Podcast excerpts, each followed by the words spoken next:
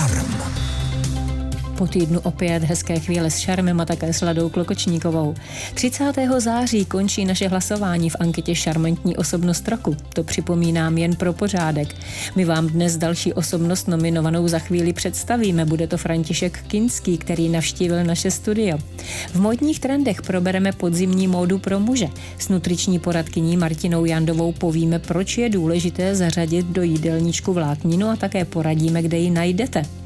Řekneme také, jak jsou na tom z hlediska cholesterolu některé potraviny, jako například sádlo, máslo, vajíčka nebo oleje.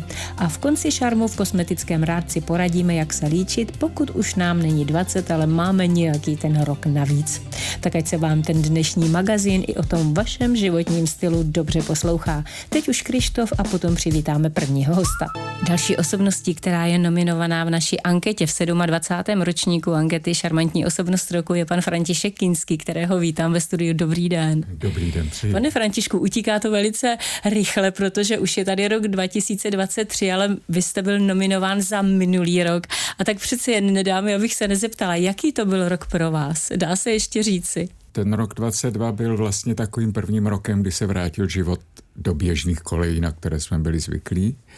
Skončilo to po covidové období, které bylo komplikované a složité samozřejmě pro každého a najednou v tom roce 2020 zase rozběhla práce a rozběhly se akce a hlavně pro mě bylo jako takovým nejdůležitějším nebo nejnosnějším tématem vlastně dokončování třetí série Modré krve to mě hodně naplňovalo a hodně těšilo. No je to teda jedna z vašich velkých radostí. Jaké jsou ty další radosti? Je to Kostelec nad Orlicí určitě váš zámek? Tak eh, Kostelec nad Orlicí je moje zásadní srdeční věc, bych řekl. Uvidíme, co bude. Došlo k nějakým změnám.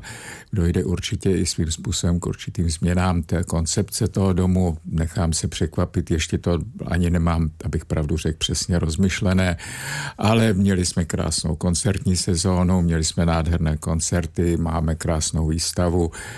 Samozřejmě v určitým způsobem v tom budeme pokračovat, protože nelze opustit koncept, který byl skvěle nastartován a skvěle fungoval tak eh, těším se, co bude a musím říct, že v tuto chvíli jsem připraven překvapit sám sebe. Ano, ano, tak uvidíme, čím nás také překvapíte.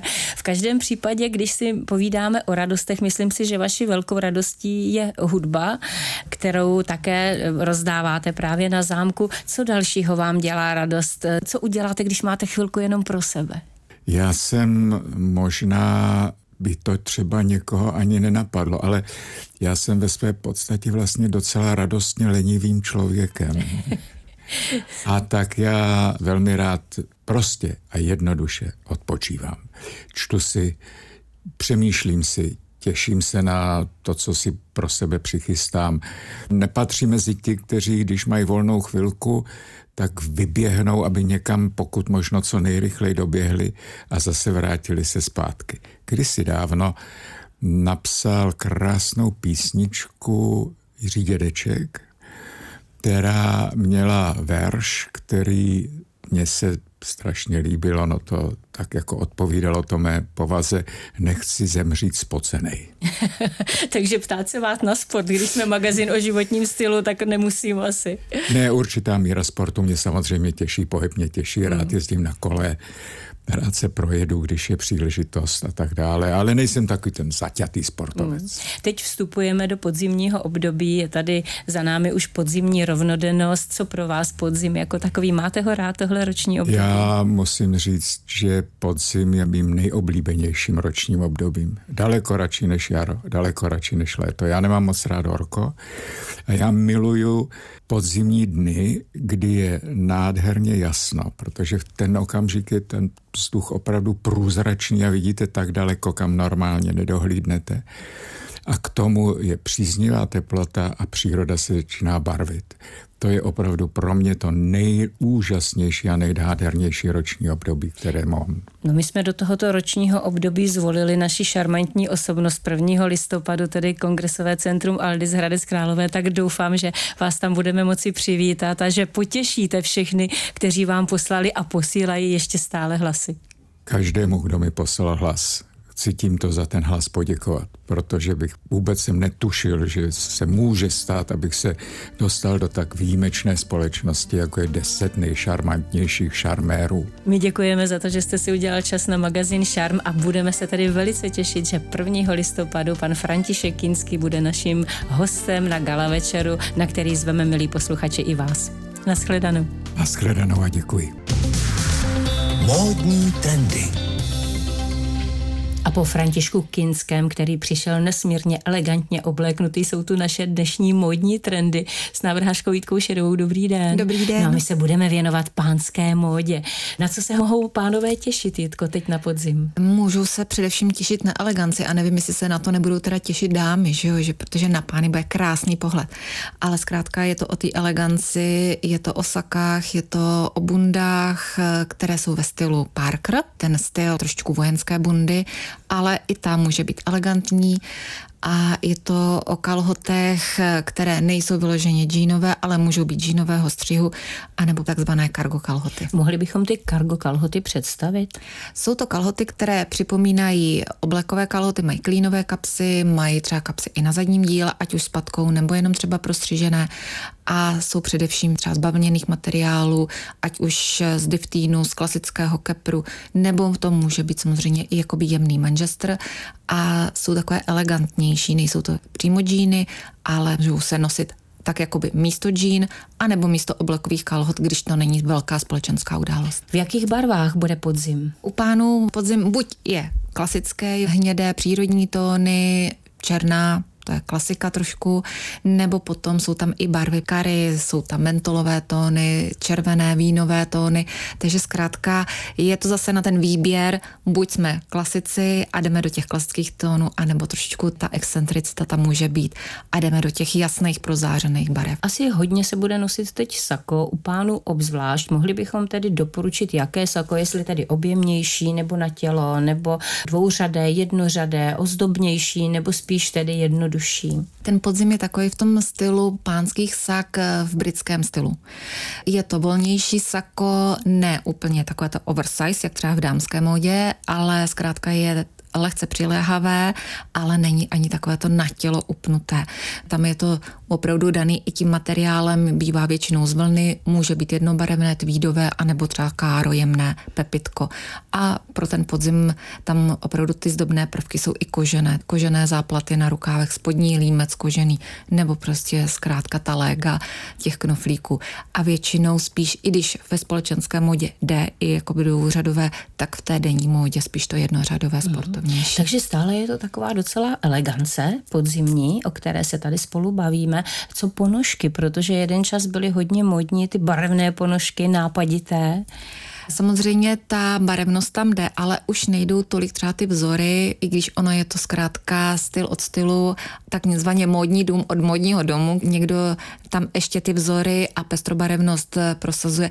Jiné módní domy třeba se vracejí zpátky k takové té elegantní umírněnosti a třeba ty ponožky můžou být výraznější, ale ne křiklavé a většinou jsou jednobarevné. Uh-huh. A další doplňky boty? Boty jsou většinou elegantnější, i ty sportovní, ale většinou v barvě. Ne, že by vyloženě křičeli bílé sportovní, ale zase i ty se tam objevily v tom trendu, takže zkrátka hlavně elegantní a čisté boty, to je pro ty pány dominantní. A něco, co my moc rádi nemáme nebo často nenosíme, ale pánové, ano, to jsou kravaty. To jsou kravaty. Ono teda i v současné době si myslím si, že dámy budou trošičku sahat eh, pro kravaty do pánského šatníku i letos, protože zkrátka bílá košile a vázanka, o tom jsme se už bavili, ale pánové samozřejmě tu vázanku můžou nosit, pokud jsou příznivci, to, že si vezmou sako, košili a vázanku, protože můžou si vzít ať už trikon nebo rolák tenkej,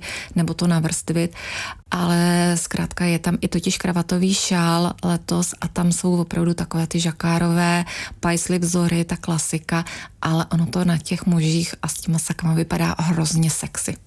No já mám takový dojem, že bychom mohli hodiny a hodiny ještě mluvit o pánské módě, tak zase někdy příště. Pro tuto chvíli to základní, co bychom o podzimu měli vědět, víme a to díky Jice Šedové. Děkujeme moc a zase brzy v šarmu. Naschledanou. Děkuji taky a naschledanou. A opět se podíváme na náš jídelníček. Dnes si budu povídat se s Martinou Jandovou, výživou poradkyní, vám dobře znávou. Dobrý den. Dobrý den. No a Martino, vy jste mi říkala, že dnes bychom si mohli povídat o vláknině, protože o té se hodně mluví, jak je dobrá, jak je zdravá, ale ne každý z nás ví, jaký vlastně najít v tom našem jídelníčku. Právě většina populace naší republiky nepřijímá dostatečné množství vlákniny, jí málo. Důvodem je toho, že moc nejsou zařazovány výrobky, kde je použita celozená mouka, spíš dáváme přednost bílé mouce, bílému pečivu, eh, těstovinám, málo jíme luštěniny, ovoce, zeleninu obecně. A přitom ta vlákina je velice důležitou součástí našeho jídelníčku. Výhodou je, že má i spoustu antioxidantů, vitamínů, minerálních látek. Je to prostě opravdu důležité. Mm. Měli bychom ideálně vlákniny přijmout za den 30 gramů, ale průměrná hodnota je tak polovina, ani ne. Většinou, Kde tedy? Nejvíce vlákiny přijímáme v zelenině, v luštěninách, v ovoci a právě v těch celozných výrobcích. Hodně se mluví o psíliu, to je tedy hmm. vláknina? Ano, psílium je vláknina a spíš bych ji volala pro ty, kterým dělá problém dostat tu vlákninu přirozenou formou, že nesní opravdu to dostatečné množství výrobků, kde ta vlákina je obsažena. Takže to psílium je rozpustná vlákina, a která se získává z vyčištěných obalů semen jitrocele indického. Je běžně dostupná v lékárnách, není to dneska už nic mimořádného a můžeme ji použít k tomu, že si třeba přidáme do obilných kaší nebo do mléčného výrobku, do pomazánky, do polévky, takže prostě tam, kde ji jakoby můžeme schovat. Ona nemá žádnou jako chuť, jenom prostě stačí přimíchat. Stačí přimíchat, to jídlo jakoby více zhoustne, protože na sebe naváže vodu, takže je to taky možnost, jakým způsobem eh, i do toho jídelníčku vložit, pokud to nejde tou přirozenou formou. Ano. O tom síliu se říká, že má velice blahodárný vliv právě na zažívání, že kdo ano. má problémy se stravováním, hmm. takže tady může také pomoci, ano.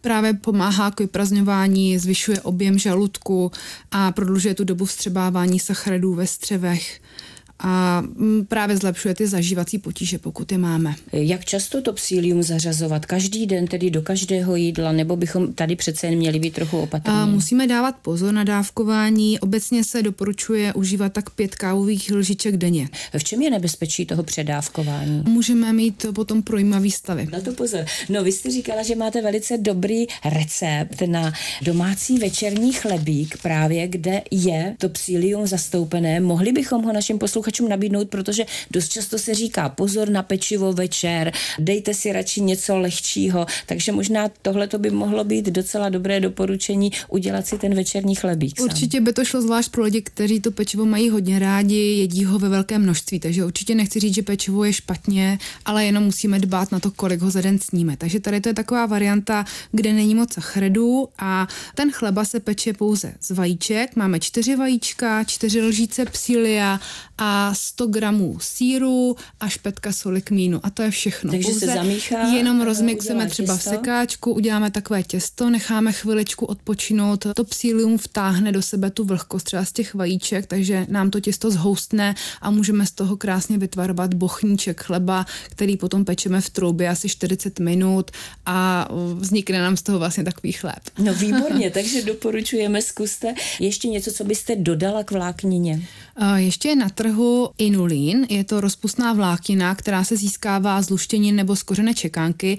Dneska už je to opravdu oblíbená součást jídelníčku ve formě třeba čekánkové kávy, ale i známý čekankový syrup, který má přirozeně sladkou chuť, takže eh, ho můžeme přidat eh, do mléčných výrobků, do obilných kaší, nebo když si pečeme nějaký dezert. Takže i je to vlastně takový geniální v tom, že si doplníme vlákninu a zároveň tím i osladíme. Hmm. Nezapomínejte na vlákninu eh, ve vašem jídelníčku, to říká Martina Jandová, náš dnešní host. My za to děkujeme a těšíme se zase brzy v našem vysílání. Naschledanou. Já moc děkuji, naschledanou. A je tu třetí, poslední díl našeho seriálu, ve kterém vás seznamujeme s tím, jaké funkce má cholesterol v našem těle. Už víme, že pokud máme nadbytek takzvaného LDL cholesterolu, není to dobré pro naše cévy, protože jim hrozí ucpávání. Jak říká kardiolog Jiří Veselý, proto bychom měli znát hodnoty svého cholesterolu a měli bychom si je nechávat pravidelně kontrolovat. Už také víme, že naše tělo tuto látku částečně samoprodukuje a částečně přijímá ze stravy živočišného původu. Jana Kudivejsová se proto dnes zeptala na konzumaci másla, sádla a rostlinných tuků. pokud by se použili nějaké margaríny, které by byly opravdu udělané nedokonale, to třeba byla otázka 90. let, kde byly tzv. transmastné kyseliny, ty byly ještě horší než máslo a sádlo z hlediska rozvoje aterosklerózy. Sádlo a máslo ale své rizika dělají. Ono je něco jiného, když si toho másla dáme malou vrstvičku a ne každý den třeba a nebo když někdo si namaže opravdu silně a snít případně kilo bůčku, to opravdu ideální není, protože vždycky záleží, jak ten člověk je rizikový. Když to bude někdo mladý, bude mít hodně výdej energie, buď bude sportovat, nebo bude mít těžkou fyzickou práci, tak ani při té stravě, která má toho cholesterolu trochu více, to nějak tragicky nemusí dopadat. Když nemá ty další rizikové faktory, když je to nekuřák, když nemá vysoký cukr. Ale když to bude někdo, kdo má ty velká rizika, tak může už tohle to samo být tou poslední kapkou. A tam potom doporučujeme to, co víme, že je z hlediska tukové zátěže nejlepší. To jsou třeba některé oleje, třeba olivový olej, protože ty mají to nejmenší riziko, že zvednou ten LDL cholesterol. Už třeba oleje, jako je kokosový nebo palmový, ty už tak dobré nejsou. Když si mu řepkový, tak ty jsou možná nepatrně lepší než máso, ale už tam není velký rozdíl. Ale je tam určitá hierarchie. Opravdu některé ty staré margaríny bylo to nejhorší, pak je někde to máslo a sádlo, potom některé ty běžné oleje, slunečnicový kukuřičný a to, co je dobrý zdroj tuku, to je třeba olivový olej a potom tuky, které jsou obsaženy v rybách, tam jsou tzv. omega-3 masné kyseliny a ty jsou naopak velice důležité a dobré pro to, aby v těle neprobíhal nějaký skrytý zánět, ale i aby se snižovaly nejen cholesterol, ale i další tuky. Já jsem se na to ptala i několika výživových poradců. Využiju toho, pane doktore, že jste tady, zeptám se i vás na vajíčka a jejich vztah k cholesterolu. Tak vajíčko všichni vědí, že mají bílek a žloutek. Bílku je bílkovina a ta je velice dobrým zdrojem bílkoviny, těch aminokyselin, které potřebujeme. Na druhou stranu ve žloutku je poměrně dost cholesterolu, který pokud někdo má vysokou hodnotu cholesterolu, tak to může být riziko. Zase záleží, jestli těch vajíček si dá každý den někdo pět, anebo jestli si dá dvě za týden. Takže vejce není něco, čemu bychom se museli nutně vyhýbat, pokud ten cholesterol není extra vysoký. To jsou jenom vzácné případy, kdyby to člověk nesměl téměř vůbec. Pojďme tedy k hodnotám cholesterolu. Každý bychom je asi měli znát, stejně jako hodnoty svého krevního tlaku, jestli není vysoký. Jak to tedy zjistit při preventivních prohlídkách? By to mělo být součástí? Mělo by to být součástí a jde o to nespokojit se s tím, že nám někdo řekne, máte ten cholesterol dobrý. Protože to dobrý je za tři a musí to znamenat, že to je to nejlepší pro nás. A podle mě stojí za to zapamatovat si to číslo, kolik to LDL cholesterolu v krvi mám a vědět i, kolik ho mít mám. To znamená, budu mladý 20 letý člověk bez rizika, vím, že mám mít 3,0, když budu vědět, že mám 3,5, tak jsem o trochu navrh. Když budu vědět, že mám 7, tak vím, že jsem hodně navrh a že se to mám nechat rychle zkontrolovat. Když budu ale po infarktu, a to jsou zejména naši pacienti, a budu mít LDL cholesterol 2,8, tak to rozhodně není na chválu, protože tam my chceme, aby bylo 1,4. Takže ten člověk by měl vědět o cholesterolu dvě věci. Kolik ho má a kolik ho má mít. A když vidí, že má mít 1,4 a má 2,8, tak je před ním kus práce.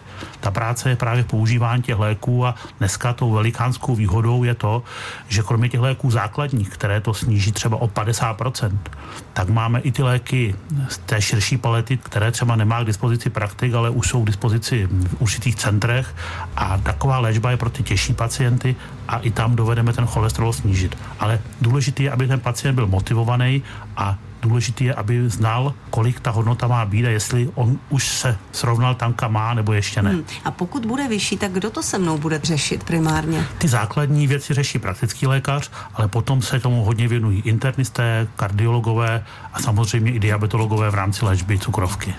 Už dlouho jsme se v kosmetickém rádci nevěnovali líčení, dnes to tedy napravím a nabídnu vám rady, které budou cílit především na ženy ve středním a pokročilejším věku. Právě v něm je totiž velmi důležitá speciální péče. Vhodné jsou například takzvané anti-age krémy, tedy krémy proti stárnutí. V čem přesně se liší od těch ostatních, na to se Barbara Slezáková zeptala vizážistky Jany Amanové.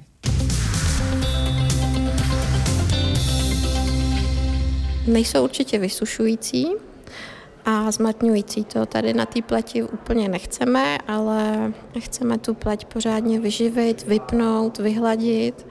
A kdyby jsme naopak zvolili špatný make-up, tak ty vrázky akorát prohloubíme a víc zvýrazníme. Máte nějaké typy na líčení, omlazující líčení, nebo zkrátka, aby to slušelo?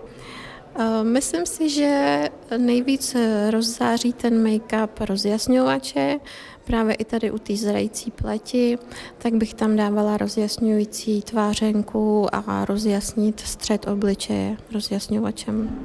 A co třeba oblast okolo očí? Tam většinou ta kůže pak není už tak naplá, tak pokud si chce nějaká dáma udělat oční stíny, máte doporučení, jak to udělat co nejlépe? Určitě okolo očí bych doporučila používat oční péči s liftingovým efektem, kdy ta pleť se pěkně vypne a vyhladí a ty vrázky se tak trošičku vyžehlí a používat nějaký jemný stíny. Většinou u těch zralejších pletí jsou ty víčka trošku přepadlý, takže tam není potřeba to úplně stínovat, ale asi bych doporučila řasenku a možná ty řasy trošičku natočit, aby nepadaly jako směrem dolů, ale aby byly vytočený nahoru, tím pádem se to oko víc otevře. A zase bych dala okolo těch očí rozjasňovač a pod oči, kde se můžou tvořit váčky a kruhy, tak tam bych dala korektor. No ještě jsme neprobrali rtěnku, nebo jak se správně starat o ústa orty. Jak jste řekla, správně se starat orty, tak uh, určitě používat nějaký výživný tečinky, jelení luje.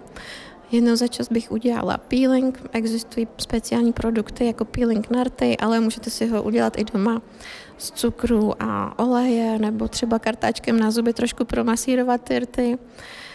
A hlavně hodně pít, protože když jste dehydrovaná, tak ty rty jsou vysušené, okoralé, popraskané, můžou tam být bílé šupinky nebo prasklé koutky, takže určitě je dobře pít. Potom nanášení rtěnky, eh, nejdřív bych udělala konturu, kde se vlastně orámuje ta pusa a udělá se přesný tvar. A potom rtěnky jsou buď matný nebo lesklý. U těch matných docela vysušují, takže je tam potřeba ta péče a klidně přetřít i nějakým balzámem. Lesklý rtěnky za mě vypadají líp.